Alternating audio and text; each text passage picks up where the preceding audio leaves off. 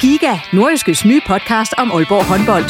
Vil du helt tæt på, hvad der sker i Danmarks største håndboldklub? Vi kommer selvfølgelig til at, til at gå all in. Så lyt til Giga, podcasten om Aalborg håndbold. Det går ondt på et hold som Aalborg, når man ikke leverer det, man gerne vil. Der sætter vi hver uge fokus på de vigtigste historier og største profiler. Dejligt at se, at han er den øh, afgørende faktor, som vi ved, han er.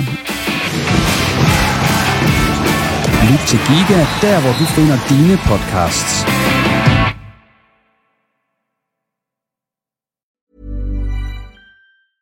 Mom deserves the best, and there's no better place to shop for Mother's Day than Whole Foods Market. They're your destination for unbeatable savings, from premium gifts to show-stopping flowers and irresistible desserts. Start by saving 33% with Prime on all body care and candles. Then get a 15-stem bunch of tulips for just $9.99 each with Prime. Round out Mom's menu with festive rosé, irresistible berry chantilly cake, and more special treats. Come celebrate Mother's Day at Whole Foods Market. Mother's Day is around the corner. Find the perfect gift for the mom in your life with a stunning piece of jewelry from Blue Nile. From timeless pearls to dazzling gemstones, Blue Nile has something she'll adore. Need it fast? Most items can ship overnight. Plus, enjoy guaranteed free shipping and returns. Don't miss our special Mother's Day deals. Save big on the season's most beautiful trends. For a limited time, get up to 50% off by going to BlueNile.com.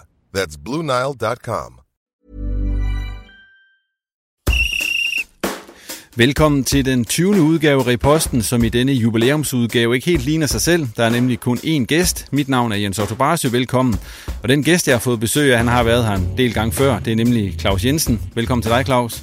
Jo tak, jeg, jeg kunne lige vejen herind. Jeps, det var godt, du kunne komme, fordi at, uh, i dag er det jo som sagt det er vores uh, 20. udsendelse, vi laver. Så vi har valgt at lave lidt, uh, lidt noget andet, end vi plejer. Og uh, det er sådan en slags, uh, på nordjysk vil det selvfølgelig være lidt, uh, sådan lidt selvfed at sige greatest hits. Så hvad, hvad kan man kalde det i stedet for sådan lidt? Reposten i egen juice. Reposten Nej. i egen juice, eller bare reposten uh, ting, vi synes var, var helt, helt fint. Eller noget af den stil. Ja, det var de jo alt sammen gået for, så det, det var jo... De bedste ja. af det er det alt sammen, der var godt.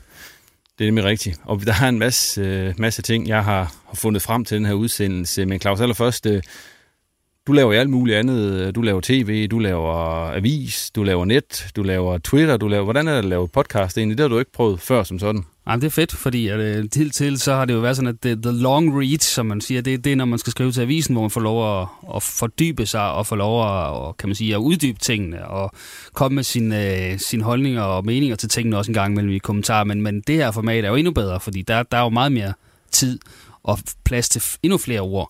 Øh, og tit også med nogle gæster, som, som spiller godt ind, så det, er, det er faktisk noget af det aller, aller fedeste, når du ringer og spørger, om jeg kan være med her. Det er jeg da glad for at høre. Og øh, det der med, nu, du, nu er du selv ind på gæsterne, altså i forhold til at have dem ude på en bane eller andet, er der forskel på at have dem herinde i studiet? Kæmpe forskel. Altså normalt så siger man jo, at man får mest ud af dem, hvis man ligesom sætter sig med dem et sted øh, uden mikrofoner, uden noget som helst. Men det er alligevel som om, når de kommer herind, så er det alligevel sådan en lille en sluttet kreds her, hvor det bliver mellem os og lytterne. Øh, og øh, dem har vi åbenbart flere af, end de tror, fordi de, de er ret åbne måneder, synes jeg. Og øh, jeg skal så også lige sige, at øh, vi skal sige en stor tak til de gæster, vi har haft med, fordi at øh, det er dem, der har været med til at gøre rigtig mange af programmerne gode, hvis, hvis vi selv skal sige det.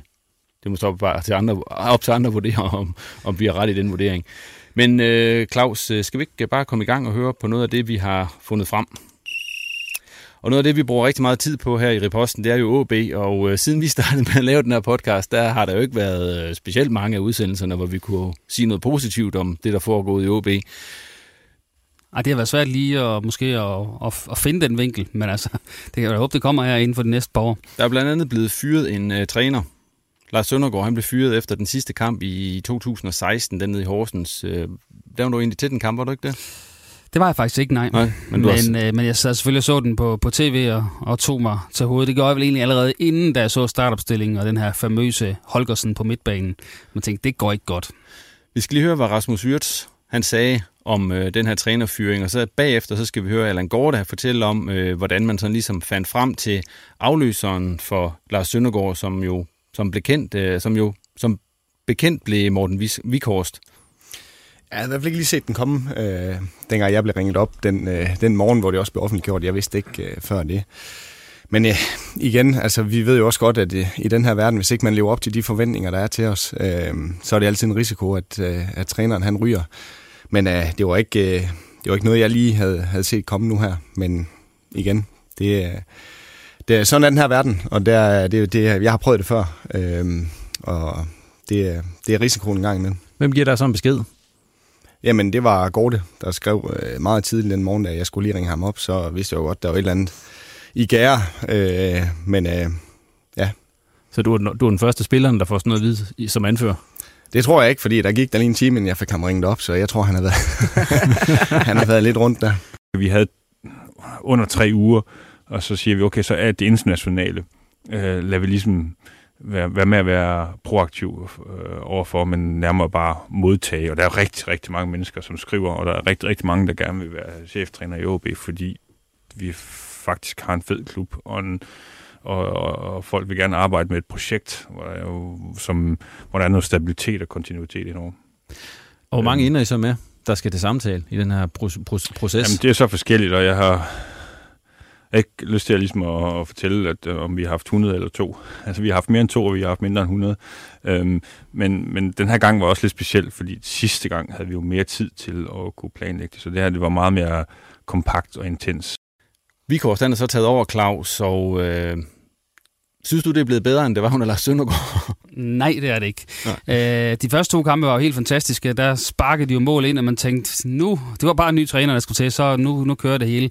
Øh, men det var så kun lige de første to kampe, og så har det så sidenhen jo øh, kørt meget træt, kan man jo godt sige nu.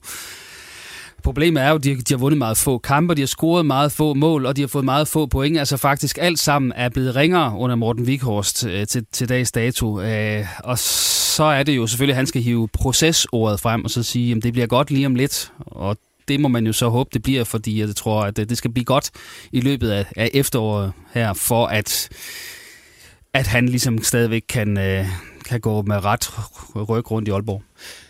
Der er jo stor fokus på, at han så skulle bygge sit eget hold op, Morten Vikhorst, og det havde han jo især mulighed for her i, i det transfervindue, som nu er lukket, det gode, lange sommertransfervindue. Men de gæster, som øh, vi havde på besøg, som blandt andet blev stillet her spørgsmål, det var Ole Nielsen og så øh, Tisteds, eller Jammerbugt FC's øh, nuværende træner Bo Sinker. de mente altså ikke, der var blevet hentet nok ud i OB, og det var så efter, de havde hentet Paul og Franco. Skal vi lige prøve at høre, hvad, hvad de sagde? De mangler altså spiller med power. Altså, det er fint nok, at de henter en topangriber, men så det løser det, man bliver dansmester. Det, det tror jeg altså heller ikke på. De mangler noget power, altså, ellers så kan det gå hen og blive ren indendørs, det der. Så jeg kunne godt tænke mig nogle flere powerspillere derude øh, samtidig, øh, samtidig med, øh, og måske et... Øh, Hvorhen på banen, tænker du? Jamen, jeg kunne godt tænke mig nogle kanter, der også turde at løbe øh, dybt og løbe igennem kæder og komme i feltet og, og slås, og så kunne jeg godt tænke mig, at midterforsvar skal en styrmand jo. Altså, Jamen, jeg må også sige, altså, det er ikke, det er ikke kun lige på, på angrebspositionen. Jeg synes, der mangler, der mangler generelt kvalitet på holdet. Det, er, det her det er ikke kun én spiller, der, der hvis de skal, tror jeg, leve op til den målsætning, som de jo har om top 6, øh, så er det ikke kun en angriber, der, der kræves. Og Claus, øh, du er meget enig i, i den betragtning, at der mangler blandt andet lidt power Ja, fordi man kan jo sige, at de har hentet mange nye spillere, så det er svært at sige, at de skal hente 3-4 flere, for det er der formentlig ikke hverken plads til eller råd til. Øh, så, så det er mere et spørgsmål om, om de så er gode nok, dem man har hentet, og, og netop om de har power nok, for der har jo manglet fart på OB's hold. Der har manglet nogen, der ligesom kunne øh, sætte nogen af på den sidste tredjedel. Øh, og, og også, at man kunne køre de der omstillinger med et, en vis, et vist tempo, en modstander noget i spil. Og dem, dem savner man stadigvæk. Man har et par spillere, f.eks. Jannik Pohl og Frederik Børsting, som har den der speed, men de har så ikke været brugt ret meget på den position, og man kan så også spørge, er de så gode nok, når det kommer dertil? Øh, så jeg, jeg er ret enig i det, vi hørte de to her sige her.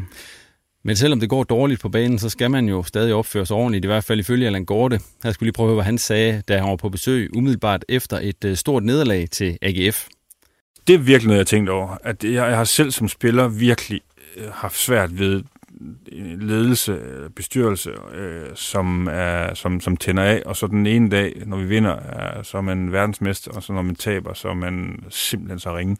Og det har jeg simpelthen ikke respekt for. Så jeg prøver virkelig, også i forhold til dommerne, jeg ved, at dommerne er virkelig trætte af, hvis man går i omklædningsrummet, eller hvis man sviner dem til sig, selvom jeg har virkelig i går også, da jeg dømte strafspark, jeg tænkte, nu skal jeg sige noget i dag men når jeg kommer derned, så ved jeg bare, ved du hvad, i OB har vi stil, og vi skal have stil, og vi er en stor klub, og vi har en stor historie, og så skal vi også opføre os ordentligt. Øh, og, og hvis ikke jeg kan gøre det, så kan træneren og spillerne i hvert fald ikke gøre det. Og selvom jeg som spiller var forfærdelig, og det vil jeg godt sige undskyld til ret mange dommer, men, men når jeg sidder deroppe, og jeg, jeg, kan, jeg ved jo, hvordan de bliver svin til hele kampen, at så er jeg bare nødt til at sige tak for kampen, og så lade den gå. Øh, og, øh, og derfor og så for spillerne, det er virkelig mit mål. Altså hver eneste gang, øh, ligesom lige klapte man, lad os sige, tak for indsatsen. I går var jeg måske lidt hul at gå rundt og sige tak for indsatsen til alle sammen, men, men i hvert fald ikke afreagere eller være sur eller et eller andet, men, men støtte den, for jeg ved også, at alle dem, der går på banen, de gør det bedste, de kan, og de har ikke lyst til at spille dårligt. Men Claus, alt har jo ikke været dårligt med OB for rent økonomisk. Der går det helt fint. Blandt andet takket være et salg af Christian Basogok og Joachim Mæler og så videre. Er det det, der man kan glæde sig over ved OB i øjeblikket? Det er i hvert fald det, som Allan Gorte ligesom kan bryste sig af som sportsdirektør, at der, der har han virkelig skovlet noget ind, øh, som så gør, at han har formentlig får lidt længere kredit af sin bestyrelse i forhold til, til indkøbene. Øh, så, så det har været fremragende i forhold til, hvordan OB har solgt spillere, især i forhold til, hvad man har gjort tidligere, hvor man hele tiden har fået at vide, at man har sælger simpelthen spillere for billigt. Det har man ikke gjort i 2017 i hvert fald. Hvis vi lige vender tilbage til Basogok så skulle du prøve at høre, hvad Dennis Søndergaard han sagde dengang, at OB havde solgt ham hvis man altså, går det en gang skal skrive sit memoir, så skal jeg virkelig læse det og købe den, bare på grund af det her, for jeg vil virkelig gerne have at vide, hvordan det kan lade sig gøre. Altså, det er jo dybest set en, en sæbekassebil, han sælger, og så får han pengene for en Ferrari. Det er glimrende, og jeg kan slet ikke... Øh, der må være et eller andet foregået i den proces her, der, der er over vores fatteevne, fordi det giver ingen mening. OB de fik også solgt deres målmand Nikolaj Larsen til FC Nordsjælland. Nikolaj Larsen han nåede dog lige at besøge reposten, inden han tog til Nordsjælland, og her kunne han blandt andet fortælle, at han følte, at han i en periode i OB var gået lidt i stå, fordi han ikke blev presset hårdt nok. Jeg synes jo, at det, det, hvad, det første år, øh, jeg, jeg blev første målmand, hvor de hentede Carsten ind, altså det er klart, der var jeg også presset på min position. Jeg skulle bevise, at jeg kunne spille i Superligaen, øh, og der var den der naturlige konkurrence, som nu skulle være, ikke? Øh, men hen ad vejen, så tror jeg, at øh, jeg synes jeg, at rollerne de blev så faste, at, at, ja, at der var nok ikke det, det pres på, som der, der skulle være set i bagspejlet. Øh, jeg synes jo egentlig altid, at jeg har været meget selvkørende øh, og kunne presse mig selv hårdt og, og så videre. Øh, men jeg må jo også erkende, at, øh, at de sidste par sæsoner har ikke øh, levet op til mine forventninger, øh, og det kan godt være en af grundene til det. Hvad for nogle ting er der, som du siger, det ikke har levet op til dine forventninger? Hvad for nogle ting er der så, du slår ned på der? Jamen, altså, jeg synes jo, at jeg har manglet de der kampafgørende redninger, øh, som, som jeg fik i, jamen selvfølgelig, da vi vandt mesterskabet. Øh, jeg synes, jeg har Øh, jeg havde specielt en, en længere periode, hvor jeg begik en, øh, en del fejl, øh, som jeg ikke har gjort øh, før. Øh, så det synes jeg så, at jeg er kommet efter, men nu har jeg så manglet øh, de der kampafgørende redninger. Øh, så, så det er det, jeg lidt øh, man sige, leder efter eller arbejder hårdt på. Og Claus, øh, hvad betyder det, at Nikolaj han er væk, og så de har fået Jakob Rinde på mål? Det er jo lidt, øh, og, kan man sige, at recesse hele den der kommunikation, der er mellem målmand og, og forsvar. Øh, så så det, det vil alt andet lige koste lidt. Det så man også nede i pokalkampen i Viborg, hvor Jakob Rinde var tæt på at sparke, sparke Viborg øh, til en 100% chance i starten af, af kampen. Så der, skal, der, der bliver noget kommunikation, der skal op og stå der. Men så skulle han også være en spiller, der, der i højere grad kan sætte spillet hurtigere i gang og mere præcist i gang med sit, med sit fodarbejde. Så, øh, så for AB på den lange bane tror jeg, at det var fint nok at prøve noget nyt egentlig. Ja, OB, de har i det hele taget haft gang i den her målmandskarusel, kan man sige, for de fyrede også målmand. Kan du huske, hvad han hed? Ja, han hed øh, Lucic. Ivan Lucic, ja, og han kom, at, at, at han skulle væk fra OB, det kom faktisk frem her for åben mikrofon for første gang. Hvad med sådan som Lucic? Nu har jeg set, at han har ikke været med i truppen de sidste par gange. Øh, hvorfor ikke? Jamen jo, han var, han var ikke med i weekenden, øh, og øh, det er fordi, han ikke levede op til vores værdier i OB. Og øh, øh, desværre er det, det er en en, en knægt, som er, kan blive en fantastisk målmand, øh, men han er også nødt til at være, være professionel. Og hvad sker der så med ham nu? Er han, bliver han ude ved jer, eller ryger han afsted nu, eller hvad? Han udløber jo ja. Til, til, til, til udgangen af juni, øh, og, øh, og, og det bliver vi det. Øh, og vi, som siger, vi har jo set det her som en investering i, okay, kunne det her være en fremtid i første målland for AB? Øh, og kan han sikkert godt, men så skal han også blive dygtigere til at leve som professionel fodboldspiller. Når du siger værdier, det vil du gå det, en, dybere ned i det? Jamen det er i forhold til at, at kunne motivere sig til at træne og spille kampe på, på OB, også selvom man ikke står i mål hver gang. Øh, først og fremmest så synes jeg, han er en fantastisk målmand, øh, og måske et af de største målmandstalenter, der har været i OB. Øh, til træning, når vi har skudtræning, så kunne han pille de vildeste bolde op i hjørnet. Og de næste tre gange, du så satte den lige midt i målet, så gad han nærmest ikke gå efter den. Så det var lidt den der mentalitet med, at øh, det kun var hver femte skud, han virkelig gad at, at gå efter, og resten så lod han egentlig bare gå ind. Og så var det lige Thomas Enevoldsen, der efter Allan Gorda kom med sin vurdering af Ivan Lucic evner ind mellem stængerne. En af de ting, som vi også skal have i reposten, det er at fyre tårhyler afsted, og det er altså en kommentar til et eller andet i fodboldverdenen, som man er tilfreds med eller utilfreds med, for en tårhyler, det kan, som flere af vores gæster også har påpeget, også være et positivt spark.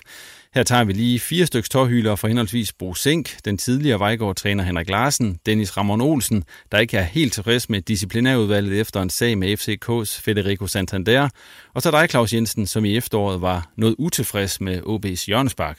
Jamen, jeg skal have video ind i fodbold nu, eller så øh, er jeg ved at være træt af at se øh, fejldomme, og runde efter runde skal vi stå og snakke om. Øh, de fejl, der bliver lavet af dommerne, det går stærkere nu, og det går hurtigere, og de kan tydeligvis øh, jo ikke være med. Og med de antal kroner, der er blevet bragt ind i fodbolden, så har det altså katastrofale øh, konsekvenser, hvis man overser straffe i, den, øh, i dødens kamp her i Danmark mellem Viborg, og hvis det er dem og nogle andre, og de rykker ud af Superligaen. Det, det, det holder jeg ikke til. Øh, og så vil jeg sige, at der er mange, der siger, at det er charme ved fodbold og det går lige op i løbet af en sæson. Det er der også mange, der siger. Det tror jeg aldrig, der er nogen, der rigtig har gjort op, så jeg vil gerne have en op i et tårn og sidde med headset, og så må han meddele. Så ved jeg godt, der er nogen, der vil være uenige med mig, men, men så må de bruge de 10 sekunder på at se, om der er straffespark eller ej, eller, eller om der er det frispark lige uden for feltet. Det, det vil jeg altså gerne have, så vi får en, øh, en færre fodboldkamp, og det bedste hold vinder på den baggrund i hvert fald. Det er baneren. Uh, nu kan jeg jo se, at man begynder at, at lave kunststofbaner på stadions. Øh, Nordsjælland har haft det øh, længe, og de er blevet havlet ned af spillerne. Øh, hver gang det, det har været op til debat, øh, og de skulle kåre øh, den bedste bane, så er Nordsjællands bane altid øh, være øh, helt i bunden. Der. Nu kommer Silkeborg, øh, Helsingør, andre. Jeg, jeg synes simpelthen, vi er inde på øh, en, øh, en gal vej øh, i dansk fodbold her. Jeg kan simpelthen ikke forstå, at man i udlandet, langt nede i rækkeren, kan lave nogle fantastisk flot baner, under nogle klimaforhold, der er forholdsvis identisk med, med dem i Danmark. Øh, jeg er bestemt ikke tilhænger af at spille øh, turneringskampe på kunstgræs, øh, men jeg er også rigtig træt af at spille på øh, en fuldstændig øh, dårlig, øh, humplet øh, græsplæne, der ikke er klippet ned i rette højde. Øh, det, det, er, det er et nederlag for fodbolden, det synes jeg. Uh, vi var i, i London med, med Vejgaard, uh, øh, en weekendtur. Vi var inde og se Millwall øh, mod Leicester. Øh, Millwall, der spiller i den tredje bedste række, der øh, okay bane, ikke prangende, men, men duelspille, øh, som jeg synes er en, en væsentlig del af, af fodbolden, der at se øh, dem lave en, en, en god øh, øh duel, øh, en glidende takling, øh, der er sat rigtig ind. Øh, hele langsiden rejser sig op og, og råber og skriger. Det, det, jeg synes, den der, det mister man, øh, når man spiller på kunstgræs. Spillet bliver sådan lidt kønsløst øh, i min verden. Så, så jeg håber, at DBU de vil øh, sætte en masse penge af til at, at, at kunne lave nogle bedre baner, fordi selvfølgelig kan det lade sig gøre. Jeg er nødt til at hoppe med på den her med Santander. Øh, der må vi nogle videodommer ind over og sige, det her, det, det hører ikke hjemme. Fordi selvfølgelig er det tre års stregen, der giver, giver ham en karantæne. Når man så hører disciplinærudvalget ud og sige, at det taxerer vi ikke som, som voldelig adfærd. Altså det er for mig fuldstændig hovedrystende. Altså, prøv at vi har spillet sig selv, mange af os, og det der, det gør man med vilje. Altså, jeg har da aldrig nogensinde klappet et knæ op i ryggen af en, eller op på ballen af en, og så tænkt, nej gud, det var da tilfældigt. At Marcondes så smider sig og ligger og ruller rundt, og står bagefter og siger, at det er i ryggen og sådan noget, det er heller ikke til at holde ud at høre på. Så en tårhyler? Ja, til disciplinærudvalget til Santander og Marcondes hele flokken, de får lige en. Hvem har lyst? Jamen, jeg har da altid lyst. Ja. Øh, jamen, så kommer vi jo lidt tilbage til, øh, til OB igen, fordi at, øh, jeg så jo en statistik efter OB's kamp i Esbjerg, at de øh, vandt jo i hvert fald en statistik i kampen, nemlig Jørgenspark med 14-1. Jeg tror, at et af de 14 Jørgenspark var der en OB'er, der kom først på, og, og det blev så alligevel ikke til en, en chance. Så øh, det må blive et, øh, et spidst spark til, til den, der nu står for, for dødbolden i OB. Og Claus, nu har vi snakket nok om OB. Nu skal vi videre til Hobro, hvor det jo er gået rigtig godt. De er som bekendt rykket op, mens vi har lavet det her program. Og det var en lidt speciel oplevelse for blandt andre Mads Justesen. Det er jo fedt. Det er jo det, man, man drømte om, og det er det, vi har kæmpet for. Og, altså, jeg kan jo sige for mig selv, at det er øh, sidste sommer, da vi rykker ned, hvor at, øh, jeg for første gang sådan rigtig, rigtig prøver at have en nedtur i min karriere. Virkelig. Øh, jeg synes, det var virkelig, virkelig hårdt at rykke ned, og specielt som sæsonen den foregik øh, i Superligaen der. Øh, der fik jeg virkelig at se, hvor, øh, hvor ubarmhjertig fodbold også kan være. Fordi man kan sige, at den tid, jeg har spillet på seniorplan, øh, i og med, at jeg startede i, i Danmark senere, der er vi jo øh, på en rejse nærmest kun gået frem, at jeg aldrig rigtig prøvet en nedtur. Øh, der må jeg bare sige, at øh, og jeg tror også, det var derfor, øh, at jeg, jeg reagerede efter oprykningen, sådan som jeg gjorde. Fordi det gjorde jeg altså ikke første gang, hvor jeg kunne mærke, at jeg blev helt følelsesladet den her gang. Fordi at, at man har faktisk prøvet, når det går ondt. Virkelig, virkelig ondt. Øh, så, øh, så for mig, der lige før jeg vil sige, at den her oprykning er mere følelsesladet, også fordi, at vi har været under et helt andet pres den her gang, end vi var første gang. Det var jo først de sidste øh, 7-8 kampe i den sæson, hvor vi sådan kunne begynde at mærke, at, øh, og der fik vi faktisk også lidt gummiben, det ved ikke, om folk kan huske dengang, øh, hvis det er det, vi kalder det, øh, hvor vi ikke præsterede så godt i, i, en, i en del af foråret dengang. Der kan man bare sige, at den her kamp, der har vi fra dag 1 skulle vinde hver kamp.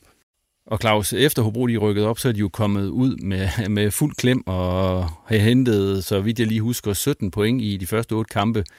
Havde du set den komme?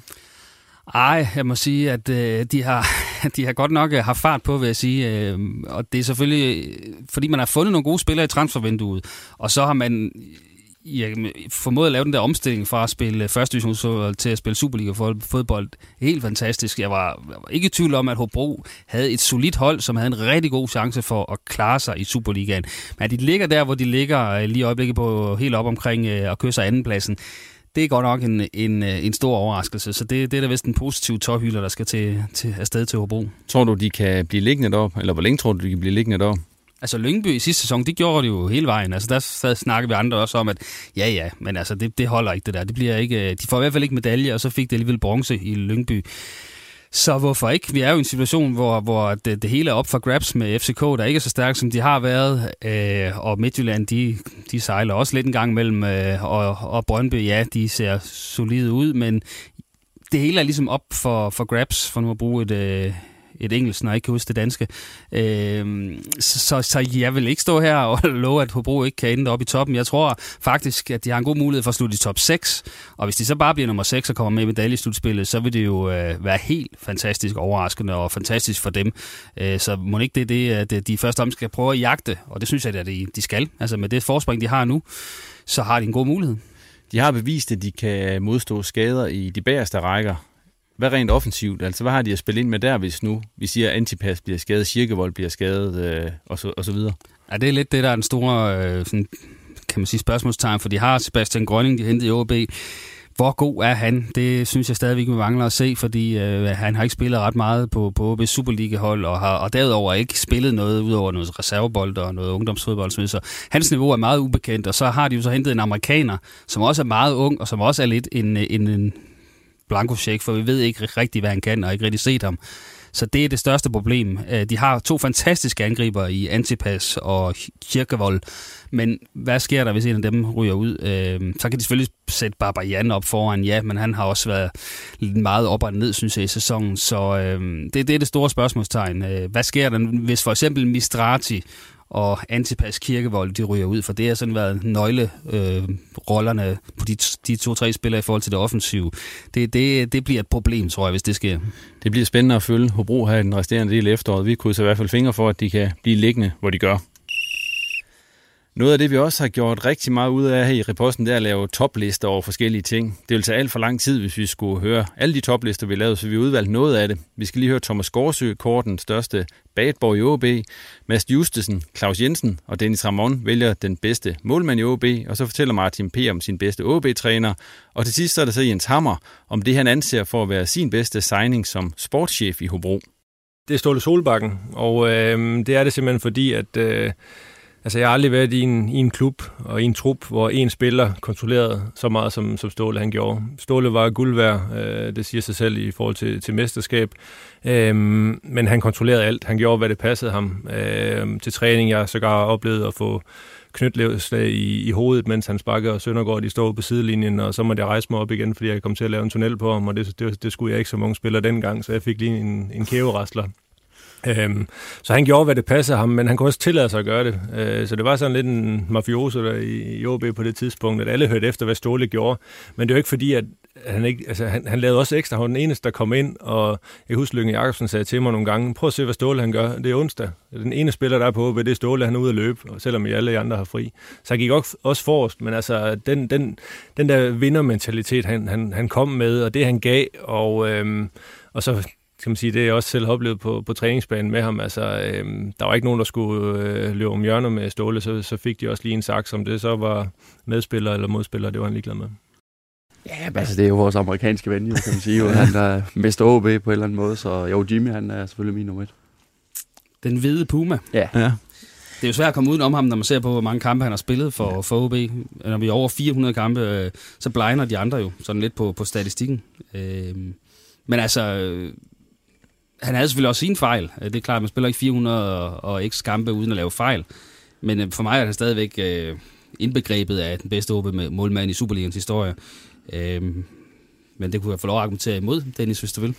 Ja, fordi jeg, jeg var jo også lidt med, om det skulle være Karim eller, eller Buman. Øh, men man har også selv valgt, øh, valgt Jimmy, øh, og, og det har måske også lidt at gøre med, at jeg var bange for at blive lynchet i Aalborg, hvis jeg, øh, at jeg valgte Karim. Øh, nej, Jimmy, han, øh, han havde 12 sæsoner i OB, øh, omkring de 400 kampe.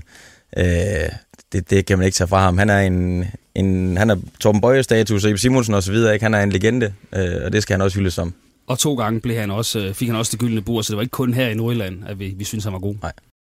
Min øh, utvivlsomme etter, det, det, det, det har været Paul Erik. Altså, øh, vi skulle vælge tre indflydelsesrige øh, OB-træner, og øh, for mig er Paul Erik... Øh, øh, der er Paul Erik, og så er der de andre træner i OB. Øh, nu kender jeg også øh, Paul Erik øh, rigtig, rigtig godt, og og skylder også ham øh, meget for, for øh, hvordan det er gået mig i, i min karriere, og i, især i, i OB-tiden. Øh, det er der mange på, eller nogen på, på OB's hold også øh, nu. Øh, jeg kan jo huske, øh, altså nu er Wirtz og Rigsgaard og jeg øh, samme årgang. Øh, Wirtz kom fra, fra Skives første divisionshold direkte ind på OB Superliga-hold, og det var også Paul Erik, der hentede ham i sin tid, ikke? Og, og, og kastede ham direkte ind på holdet, og, og man må sige, det også er gået meget godt. Øh, Rigsgaard fik chancen i en tidlig alder også, øh, og, og har jo altid været en, en, en stjerne på, på det OB-hold her. Ikke? Øh, plus det Claus, han nævner også øh, øh, Paul Eriks rolle, øh, hvor han ikke har været cheftræner, øh, har også været øh, jamen outstanding. Altså det arbejde, han har lavet med, med, med de unge spillere i, i i OB's øh, talentsektor, og, og, øh, og øh, den coaching, han har givet øh, på og, og uden for banen, øh, det, er, det har været verdensklasse, og det har været øh, så, så vigtigt for, for, for den måde, som, som OB er, er bygget op på i dag også. Jeg synes, at Quincy øh, øh har været en fantastisk signing for Hobro IK, fordi at ene og alene det, at vi kunne få fat i ham, synes jeg var vildt men også at han passede så godt ind i klubben, øh, som han gjorde på det tidspunkt. Og, og jeg kan sige sådan helt åbent og ærligt, uden ham, så havde Hobro øh, IK ikke været der, hvor vi er i dag. Øh, DS Arena havde ikke set sådan ud, helt konkret, fordi hvis vi ikke havde klaret det første år i Superligaen, så havde vi ikke øh, øh, været tvunget til at bygge den fine tribune, vi har på den anden side, og så, så havde vi spillet første division igen, og det er jeg slet ikke i tvivl om, at, at det er Quincy ene og alene årsag til, at, at vi, øh, har de fine stadion i Hobro, som vi har i dag. Øh, så, så det vil jeg sige, at det var ham, og så er der jo nogen, der siger, at, at det også var en fin handel med Mads Vilsom at kunne sælge ham videre, og der har været mange gode, synes jeg. Øh, øh, jeg synes også, de drenge, som jeg, jeg nævnte før, Myron George og Jungbinden og Paul, har, har pyntet på vores fodboldklub, og det, det, har, det har været øh, rigtig dygtige spillere, som vi kommer til at høre mere til. Øh, og det glæder jeg mig til i mit stille sind, at jeg kommer til at høre mere til dem.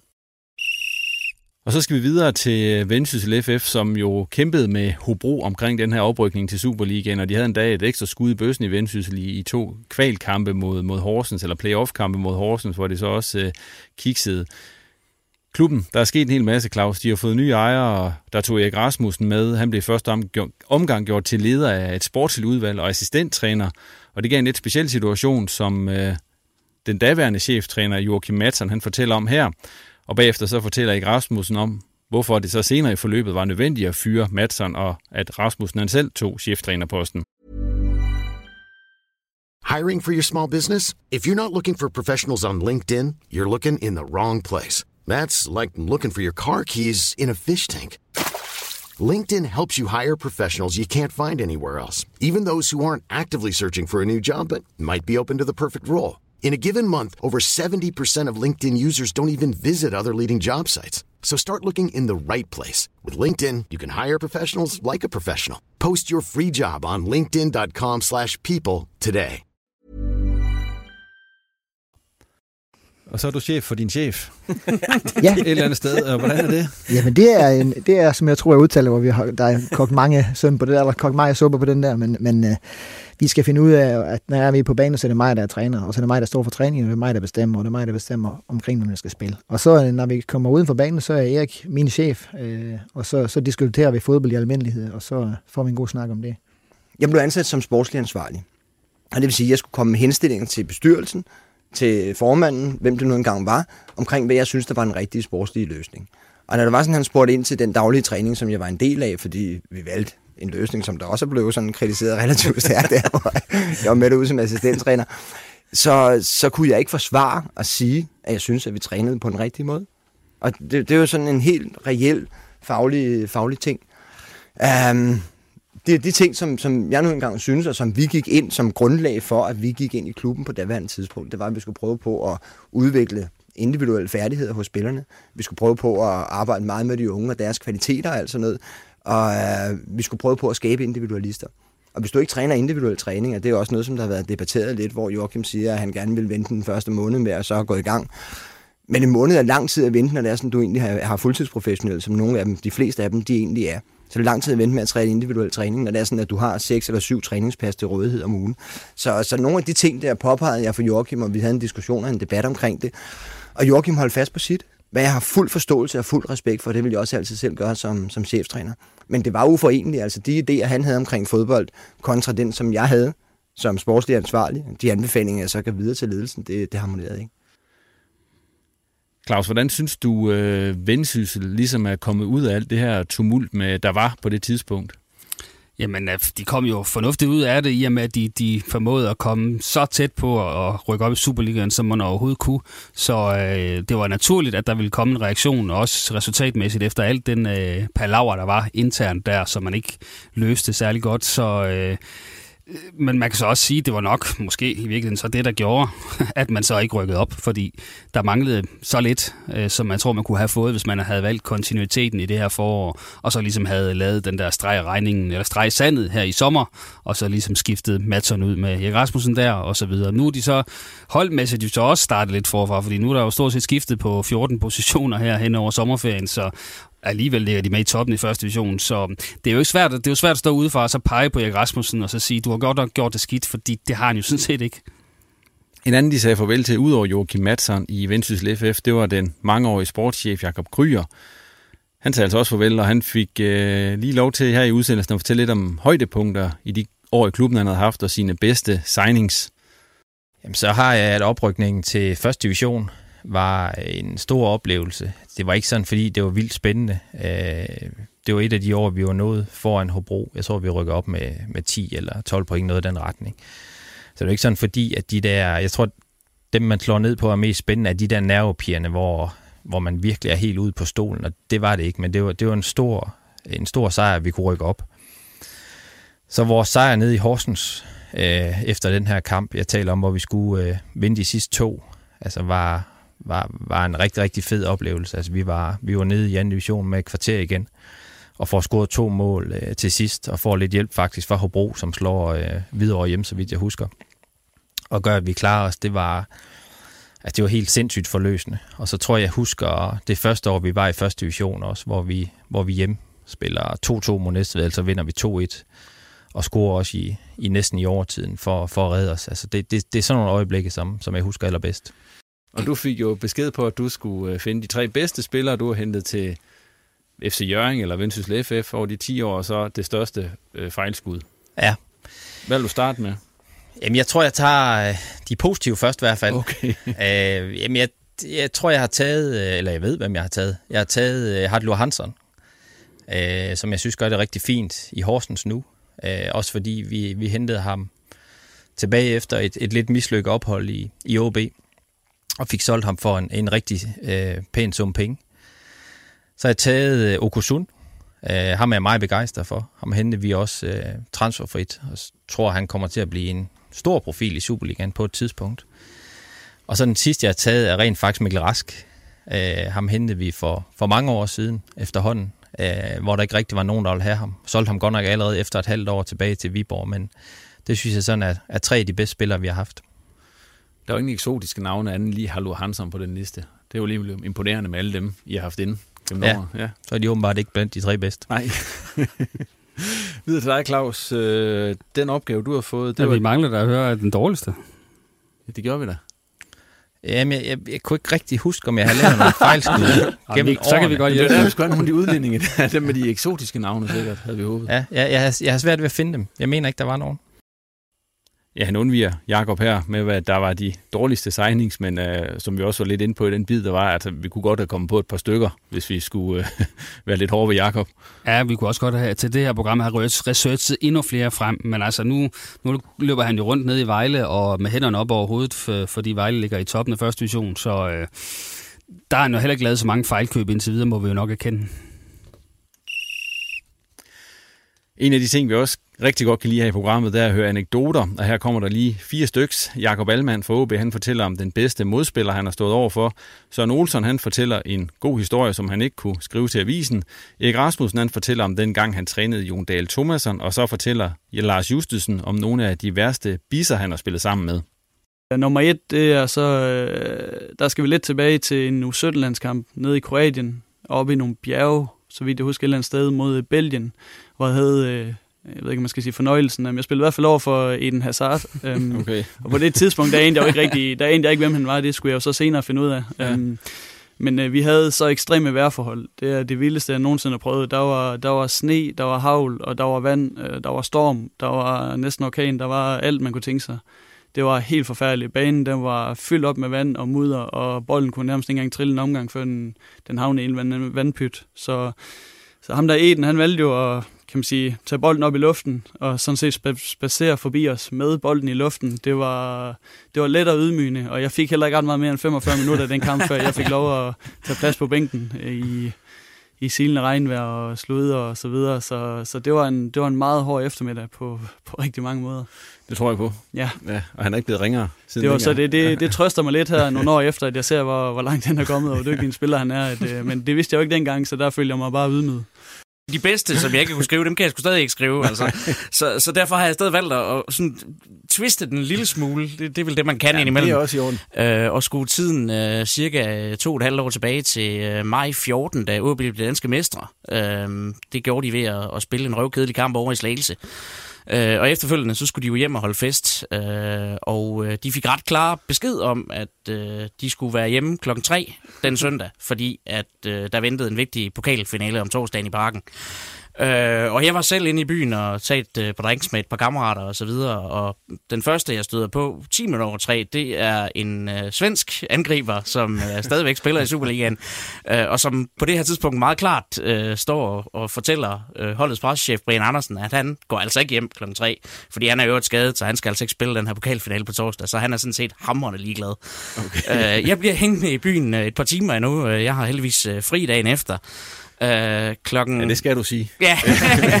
klokken halv seks om morgenen, der kommer en anden OB-angriber ud fra et værtshus. Øh, han, han kommer ikke gående selv. Han bliver øh, båret af, af fire personer. Øh, og øh, han spillede øh, også nogle dage senere. Han var endda også til træning øh, dagen efter, men øh, han var ikke gået hjem klokken tre, og han jeg tror ikke, han har scoret ret mange mål lige der. Og vi kan godt sige, at han vel egentlig skulle spille i Sporting nu, men øh, desværre er blevet skadet. Det havde Jon Dahl i, i Køge, tog ham op som, som 16-årig. Og øh, altså, det var meget sjovt, fordi på det tidspunkt, der, der ved man ikke, hvad, hvad får du af en, der lige er blevet 16 år. Og vi spillede i anden division på, på det tidspunkt, og har forventninger om at komme med i toppen, eventuelt ryge op, og Jon var suveræn. Altså han spillede central midtbanespiller. Han var der kun et efterår. Og der, jeg tror, han laver 14 mål i 15 kampe som central midtbanespiller. Det får du næsten aldrig. Han havde et løbepensum, hvor man tænkte, det, der, det er fuldstændig vanvittigt. Og her snakker vi om en mand, som hvis det er sådan, når du kigger på hurtighed, var han ikke ekstremt hurtig. Altså han var løbstærk, men han var ikke ekstremt hurtig. Han, øh, han var okay teknisk, men han var ikke fantastisk teknisk.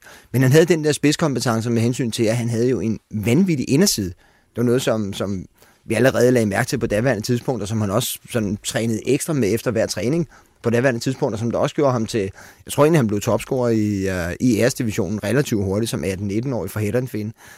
Um, eller var i hvert fald helt fremme på topscorelisten. Så det var rigtig spændende og, og dejligt arbejde med, med Jon. Og jeg under ham virkelig den succes, han har fået, fordi han har ikke været et af de mest åbenlyse talenter overhovedet i dansk fodbold. Vi fik på et tidspunkt uh, Morten Lauritsen. Jeg ved ikke, om du har spillet sammen med ham, eller en, uh, han var en meget, meget hård hund, øh, og det var også en af dem, der havde sådan en sort bog, øh, især hvis det var gået ud over en, øh, en holdkammerat. Altså, så skulle han nok øh, få betalt tilbage. Jeg husker en kamp i Holstebro en gang, øh, hvor Claus Kærgaard, tidligere Viborg-spiller, havde skadet en af vores i kampen inde på hjemmebane. Der løber han på tværs ud over hele banen, og så sparker ham ned ud over løbebanen og det hele, øh, og går ind med et rødt kort og er fint tilfreds, fordi han har fået betalt tilbage. øhm, så det er nok sådan det, øh, det største sådan decideret svin. Øhm, så tror jeg, at mange tænker Damborg, øh, sådan, hvis vi kigger på holdet i dag. Øh, han laver rigtig mange frispark, men jeg synes faktisk ikke, der er noget ondt i Damborg. Øh, det er altid et eller andet skub, eller et eller andet. Altså, det er ikke sådan, at han går ind og stempler ind bevidst, eller... Øh, så om der er et decideret svin lige nu, altså der er også Kasper Fisker, der tog Randers, til Randers, han kunne med også finde på at lave øh, noget helt vanvittigt en gang imellem. Øhm.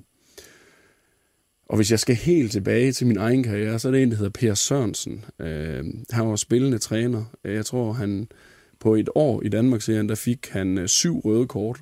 Øh, det er jo Ramos. Og øh, hvor at det var alle sammen gul, gul, rødt. Øh, Okay. Han fik ikke en kamp, hvor han fik et gul, men han fik gul, gul, rødt i syv kampe.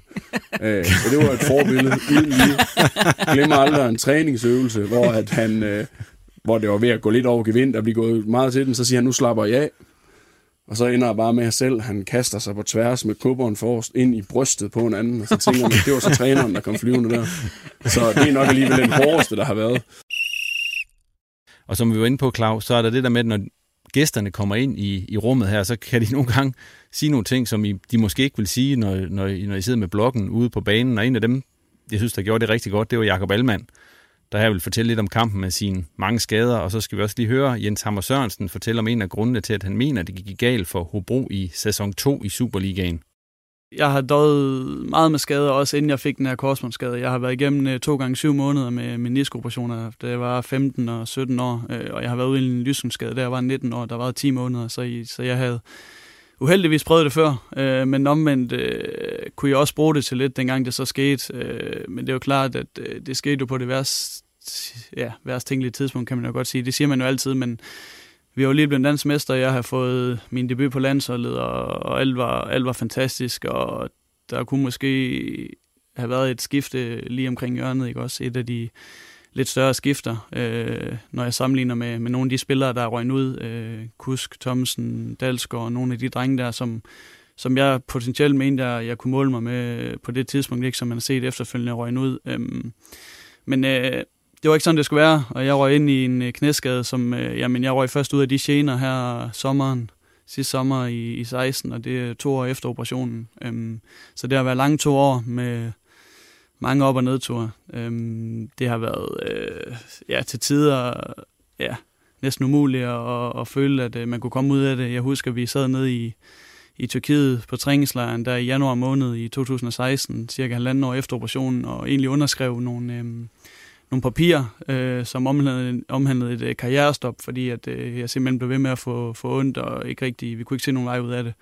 Øh, men derfor gik det så stille og roligt fremad, øh, og jeg fik trods alt spillet nogle kampe i foråret på, skal vi ikke bare sige, det var nok på en 80-90 procent, fordi helt klart, det var jeg ikke, men, men der var simpelthen ingen tålmodighed længere, og jeg var lidt nødt til at kaste mod i det, når jeg følte, jeg havde muligheden. Så, så det var en lang, lang, lang og tung periode. Øh, men omvendt øh, føler jeg også, at jeg har fået rigtig meget ud af det nu, når jeg er kommet ud på den anden side.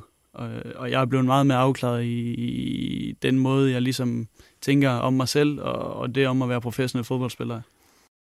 Det, jeg gerne vil gøre om i den sæson nummer to, det var, at øh, da Jonas han fik chancen, muligheden for at skifte til Midtjylland, der skulle vi have ladt ham gå. Altså det, det er for at være 100% ærlig, det, det kom på et rigtig dårligt tidspunkt for os fire dage før vi skulle starte træningen, og, og det var sådan lidt en, en mærkelig sag, at klubben ville ikke give sig til kende, og Jonas skulle selv øh, komme ud af kontrakten, og det kunne Sten og jeg jo ikke sige ja til på det tidspunkt, men set i bagspejlet skulle vi have ladet ham gå. Øh, vi brugte alt for meget en krudt på at skulle samle Jonas op, og han så lidt skævt til mig, og vi brugte energien på hinanden i stedet for at bruge energien på det, det netop drejede sig om, og integrere de nye mennesker her øh, i klubben, og, og sørge for, at vi fik et fodboldhold ud af det, og det, der synes jeg, set i bagspejlet, at, at vi fejlede, at jeg fejlede ved at, at holde på Jonas. Øh, så da vi fik øh, en ny chance for, at han gerne øh, kunne komme til at være i en anden klub, så endte vi med at sælge en træner til en anden dansk øh, fodboldklub. Øh, det blev så en god historie, men det skulle vi have gjort noget før. Claus, var du øh, overrasket over at høre det her med, at Jens Hammer han fortrød, han ikke lå Jonas Dahl gå? Nej, fordi jeg har jo godt hørt, at der var lidt, øh, lidt intern øh, uenighed også i Hobro dengang, om man skulle øh, ligesom give ham øh, løbepas til Midtjylland eller ej. Altså der var jo en bestyrelse og en formand, som havde lidt en anden holdning, end Jens Hammer havde, hvor Jens Hammer havde mere den sådan, øh, pragmatiske øh, sociale øh, vinkel på det, mens der var lidt mere øh, cool business i, i bestyrelsen på det tidspunkt. Så, så at jeg var sådan set godt klar over, at Hammer lidt trak den anden vej, men jeg synes, at det er stort nok at gå ud og, kan man sige, og, og indrømme, at, at det var forkert. I en af de første 19 udsendelser, vi har lavet, der var der kun én gæst, og det var også en gæst, som jeg havde fortjent at få en del tid. Det var nemlig Lønge Jacobsen. Han fortalte blandt andet om et af sine værste indkøb, og om hvorfor AB de ikke oprettede en fodboldskole i Uganda. Når jeg kommer til at nævne nogen navn her, så er det ikke, fordi det er deres skyld. Det kan lige så godt være AB's skyld. Det kan være holdets skyld. Det kan være omstændigheden, der gjorde, at det ikke var. Men når jeg skal tænke på, hvor, hvor var det, jeg blev skuffet hen, så gjorde jeg, da vi tog Motta fordi vi manglede en angriber på det tidspunkt. Og Motta havde gjort det godt ned i Viborg, og vi var ret sikre på, at her har vi en målscorer. Og så viste det sig bare, at det gik, for at sige det næsten rent, du op i hat og briller. Øh, og det, jeg vil ikke bare give Motta skylden for det, fordi når han har kunne præstere i en anden klub, så er det lige så godt den nye klubs skyld, hvis ikke han, han præsterer. Han, han var også relativt dyr, Motta, da I hentede ham. Ja, det var han. Øh, ja, jo, relativt. Altså, jeg synes ikke, det var sådan voldsomt. Ikke i forhold til de forventninger. Altså, jeg, jeg synes jo selvfølgelig, jeg aldrig skrevet under på noget, jeg ikke synes var en god handel. Øh, men øh, det, det gik ikke med ham. Vi var derovre, og vi så en masse fantastisk dygtige unge fodboldspillere. Var noget bekymret, da vi var derovre om det nu var det samme som når, hvis du og jeg, vi sidder nede på en bjergskrant nede i øh, Frankrig og drikker et glas rødvin, så smager det jo fantastisk godt. Så køber vi syv flasker med hjem. Og når vi sidder hjemme på vores egen terrasse med det, så tænker man, hvem er den klovn, der har købt det her rødvin? Og så skal vi lige en tur omkring anden division også. Her er det først Martin Pedersen, der sidste efterår var Jammerbugt FC-træner. I forhold til, til økonomien, i forhold til, til truppen, i forhold til, til min egen øh, position, der, der, øh, der kunne jeg godt ønske mig lidt mere, øh, lidt mere øh, råderum, øh, lidt flere hænder. Øh, jeg kunne godt ønske mig, at, øh, at, øh, at der selvfølgelig kom, kom øh, et par ekstra kroner i, i klubkassen, så man kunne få spillere, der måske har spillet et par, par divisionskampe øh, før. Øh, men personligt har det været fedt. Altså, øh, jeg, jeg elsker som sagt at træne de her drenge og, og, og se dem udvikle sig og, og jeg tror på, at vi, vi kan gå en spændende tid imod. Og Claus, hvad var det, der skete efter den her udsendelse med, med Martin? Jeg skal ikke sige, at det er udelukkende af vores skyld, fordi det var jo ikke gået fantastisk for Jammerbugt FC i, i det efterår der. Nej, men det var sådan en del af en, en trend, der var på et tidspunkt med, at, at det var ret kort tid efter, man havde været med i det program, så blev man enten fyret eller, eller skiftet job. Altså det, det var som om, der var lidt en, en, øh, en reposten køs, der kørte rundt på det tidspunkt der, men, men han blev fyret. Øh, så, og så kom Lars Justesen så ind i stedet for, og han var faktisk heller ikke helt tilfreds, da han så smuttede i sommerferien med, hvordan det foregik op i, i Jammerbugt. Øh, men så er det jo godt, at de har fået Bo Sink nu. Det er, jo, det er jo far, der er kommet hjem. Ja, for som du også selv siger, lige nu der er det Bo Sink, der er cheftræner i Jammerbugt FC. Men han førte jo så lige Tisted FC i, i første division i, i sidste sæson altså endnu et eksempel på, hvor meget der egentlig er sket i nordjysk fodbold, bare i løbet af, af det seneste års tid. Det, det er næsten helt vanvittigt. Der har været nok at snakke om. Det har der i hvert fald. Men øh, Tisted FC i sidste sæson, der fik de øh, forstærkning i form af Jeff Mensa, og pengene til hans løn, de blev samlet ind på en lidt speciel måde. Kan du huske, hvordan det var? Ja, det var noget med, at man skulle... Øh, altså Mobile Pay, det var jo lige kommet der på det tidspunkt, så vidt jeg husker. Øh, så der skulle man finde den frem, og så støtte klubben. Det var sådan... Jeg må indrømme, jeg gned mig også lidt i øjnene, da jeg så den overskrift. Tænkte jeg, kan man det? Men det kunne man, og det fortæller Bo Sink lige lidt om her. Mobilsagen med, med Jeff Mensa kom på en, en dag på kontoret, for vi kunne ikke finde de sidste 40.000. Vi havde fået sponsorer til at give noget af beløbet. Og så nævnte jeg det derop, og hvorfor de private ikke måtte øh, få lov til at, at gå med. Og så synes vi, 200 kroner ikke var et specielt beløb. Og så forsøgte vi det, og så begyndte det at, at tjekke ind, og det, det, tog sig om, det tog sig om sig, og der var en dag, jeg var ude og køre med vores direktør på, på det andet arbejde, jeg har, hvor det er en fra Ekstrabladet, der ringer, så siger men jeg har ikke lyst til at købe jeres avis, jeg har øh, derhjemme, jeg har nordjyske. uh, og det var så en, der ville interviewe det omkring, så det, det, det, det blev jo fuldstændig vanvittigt det der, og vi fik jo samlet flere penge ind, end uh, vi havde brug for, så det var... Så købte de nogle recovery-maskiner. Altså, dem fik vi ikke lov til at købe, fordi der puttede de dem der, i skuffen, de penge der desværre. Uh, men det var en sjov historie, og det er, det er første gang, jeg har prøvet det. Jeg tror, det var første gang i, ja, i mange år, det er sket derhjemme. Og så tager vi lige en runde anekdoter mere. Her er det Thomas Gårdsø og Joachim Madsen, der begge to berører emnet om forkælede spillere. Nikolaj Larsen han fortæller om et stort drop og så en god redning, og så er det Jakob Kryer, der fortæller om, han har været oppe i træ for at hente en af Søren Andersens golfkøller. Altså, jeg kan da huske dengang, at jeg var ung og kom op. Altså, det var med Torben Bøje, Lars Thomsen, Jens Jessen og den gamle garde der, og, og det tror jeg hjalp mig sindssygt meget, da jeg blev solgt til, til Ipswich, fordi at... Øh, der havde jeg noget med i, i bagagen, øh, som, som det er rigtig nok, som, som de, de spillere, der kommer afsted nu, de ikke har. Og det er også det, jeg var inde på lidt, lidt tidligere med hensyn til mandskabspleje op ved, ved dig, Martin. Men, men jeg er rigtig, rigtig glad for, at det var, lidt, det var den sidste, øh, kan man sige, gamle, hårde skole øh, af, den her, øh, af de folk, og, og, og det, det betød meget for mig, fordi at jeg havde noget mere at stå imod med, da jeg kom til England. Selvom jeg havde det svært det første år, så havde jeg en tro på det, fordi at jeg havde prøvet nogle, nogle lignende nederlag, øh, da jeg blev rykket op som seniorspiller i, i OB.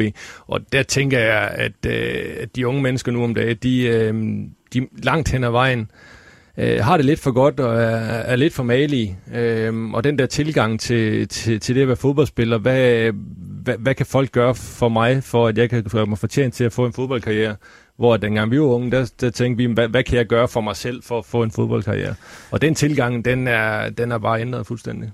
Her er vi virkelig gode og nørser vores spillere og udviklingsplaner og forklarer, mm. og jeg ved ikke hvad.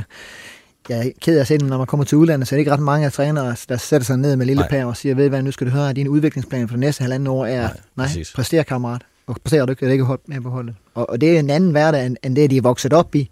De er vokset op i, at de kan stille spørgsmål, og de skal udvikle sig, og der skal laves planer. Det er ikke sådan, det fungerer i udlandet. Alle steder. Du har jo haft øh, Christian Eriksen nede i OB og været, været træner for ham. Øh, han er jo så ikke kommet hjem igen, kan man sige. Kunne man se det, inden han tog afsted, at ham, han, ville, øh, han ville nok ikke komme hjem igen? Ja, det synes jeg faktisk egentlig. Han var så dygtig. Han var så dygtig og også øh, bevidst omkring, ja, hvad han vil. Så, så, ja, så ja, det er nemt at sige det bagefter, når han lykkes, men altså, jeg var ikke i tvivl om, at han skulle lykkes. Øh, for han var han er en helt anden støbning. Han var fodboldspiller, og han vidste, hvad han ville. Så. Er det, også noget, er det også noget mentalt? Var han også rent, hvordan, var han, hvordan var Christian rent mentalt? Han var øh, en super flink fyr, stille og rolig ned på jorden, ligesom han er i dag, øh, men meget, meget målbevidst. Altså, en god historie er, at jeg boede i Silkeborg, han boede i Middelfart, vi træner jo i Odense. Jeg hentede ham på morgen på vej ind, så kørte han tilbage til Middelfart, han gå i skole, og så tog han toget ind om aftenen for træning igen, og så blev han så kørt tur med mig hjem igen. Altså, det gør mig ikke bare sådan ligesom 14 år, hvis man ikke ved det. Øh, og, og han fungerer i det også, så, så meget målbevidst. Jeg glemmer jo typisk de der drop der. Ja. Øh, man kigger på dem, og så ser man, hvad man gør forkert. Øh, men jeg kan da i hvert fald huske en her senest øh, mod, øh, mod Esbjerg, hvor at, øh, det, vi, vi er lige kommet tilbage i kampen 1-1, og så kommer Ronny øh, ned igennem og sparker den lige på mig, og jeg taber den desværre øh, mellem benene og ind i mål. Øh, altså, det, det gjorde sgu ondt. Øh, om det er mit største drop, det, det er det sgu nok ikke, men... Øh, men det er i hvert fald den, øh, den sidste, jeg husker, og den, øh, den er i hvert fald den, der har gjort ondt. Hvordan, hvordan kommer man videre fra sådan en? Egentlig? Jamen, man, man glemmer det. Altså, i en kamp, der er det glemt på to sekunder. Fordi altså, hvis, du, hvis du tænker over det i, i længere tid end det, så, så går det ud over din præstation resten af kampen. Øh, men dagen efter, der, der kigger man på det, og hvad man gør forkert, og der er jeg selvfølgelig altid øh, meget skuffet og irriteret og forbander mig selv, men, øh, men sådan er det. Øh, livet det går videre. Og hvad så med, er der en redning, du husker som øh, ja, altså, det er helt store? Ja, øh, det er en, øh, en redning, jeg har på Cornelius inde i parken i pokalfinalen. Det, det er nok mest kampens betydning, kan man sige, der, der betyder meget for mig. Øh, og så selvfølgelig også tidspunktet. Vi, jeg tror lige, vi har scoret til 3-1, øh, hvor Cornelius han så får en chance, øh, hvor han sparker hårdt fladt ned i min højre side, øh, og jeg kommer fint ned og får den prikket ud til hjørnspark. Øh, og kort tid efter, kan man sige, der går vi op og scorer til 4-1 og lukker real kampen. Så, så det, var, det, var en, det var en god redning, en vigtig redning på et vigtigt tidspunkt. Jeg spillede meget golf med Søren dengang, og Søren er, var og er utrolig hissig gemyt, så øh, vi har gået mange runder på golfbanen, hvor vi ikke har talt ret meget sammen efter hul 1, øh, før dagen efter. Så det, det kan godt være, at jeg på et tidspunkt har, har hentet en af hans køller, han i ejerskab har kastet i søen eller i træet. Du er en flink fyr, Jacob. Sådan, øh, sådan var vores forhold. Og ved du hvad, Claus, nu er vi faktisk ved at være ved vejs ende med den udsendelse her, men vi tager lige en omgang tårhylder mere. Hvordan er det egentlig, jeg skal finde på de tårhylder her? For du har jo efterhånden leveret en del af dem, faktisk. Jamen, er det let nok at finde på noget? Ja, det er, der har vi jo sådan lidt gået ud over nordisk fodbold, at vi nogle gange måtte, måtte være sure eller glade over hvad som helst. Så, så det har egentlig ikke været svært, men, men måske være svært at, at udvælge nogen, fordi jeg synes altid, man uh, har en mening om alt muligt ting, uh, og så skal man lige vælge en til sidst. Det kan nogle gange være lidt svært, faktisk. Men du vil gerne tit have noget med om Tottenham. Ja, det vil jeg gerne, ja. fordi de, de bliver nævnt alt for lidt i det her program, jo, så bliver jeg nødt til at få dem ind på en eller anden måde. De spiller jo ikke i Nordjylland, så man kan sige, Nej, det, det sætter jo men ikke. altså, de, de spiller jo øh, stadigvæk så fantastisk, at det kan høres helt i Nordjylland. Men de her tårhylder, vi lige skal have her, det er, der er en fra Rasmus Yrt, en fra Allan Gorte, og så til, for Søren Olsson, som jo tit er ret sur i de her tårhylder, han får lov til at, at slutte af. Øh, Jeg har taget tilskuertallene, øh, som, som har jo været dalende. Jeg synes, det har været skuffende. Øh, og det kan jeg så måske forstå ude ved os, fordi vi har ikke øh, præsteret særlig godt, og det ved vi jo godt, resultaterne, det, det har også noget at sige. Øh, om det så er den nye struktur, der gør, at vi spiller jo mange flere kampe, øh, om, om tilskuerne de ligesom vælger at sige, at vi skal i hvert fald ikke mere til fodbold af den grund. Vi, vi deler det lidt mere ud, eller, eller hvad de gør, men, men jeg, jeg håber da, at jeg sådan... Jeg vil gerne sige, at, at fodbold, det skal skulle ses på stadion, og, øh, og komme nu derud.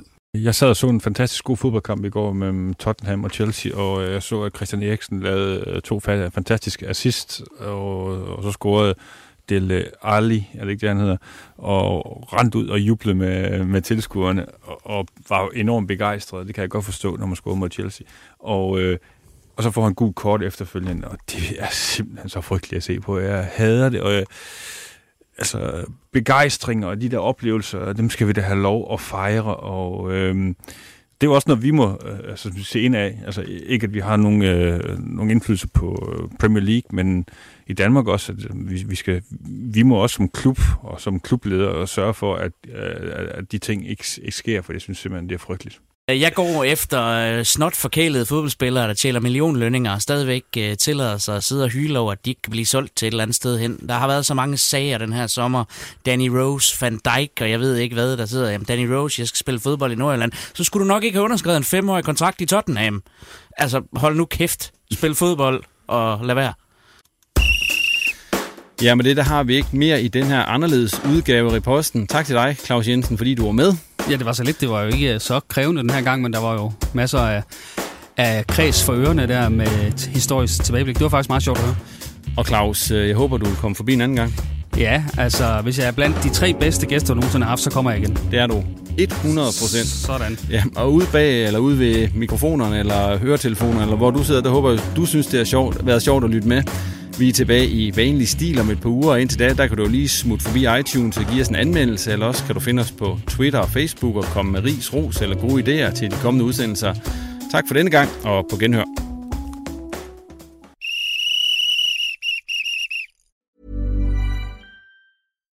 Deserves the best, and there's no better place to shop for Mother's Day than Whole Foods Market. They're your destination for unbeatable savings, from premium gifts to show-stopping flowers and irresistible desserts. Start by saving 33% with Prime on all body care and candles. Then get a 15-stem bunch of tulips for just $9.99 each with Prime. Round out Mom's menu with festive rosé, irresistible berry chantilly cake, and more special treats. Come celebrate Mother's Day at Whole Foods Market. Hey, it's Danny Pellegrino from Everything Iconic. Ready to upgrade your style game without blowing your budget? Check out Quince. They've got all the good stuff shirts and polos, activewear, and fine leather goods, all at 50 to 80% less than other high end brands. And the best part? They're all about safe, ethical, and responsible manufacturing. Get that luxury vibe without the luxury price tag. Hit up quince.com slash upgrade for free shipping and 365 day returns on your next order. That's quince.com slash upgrade.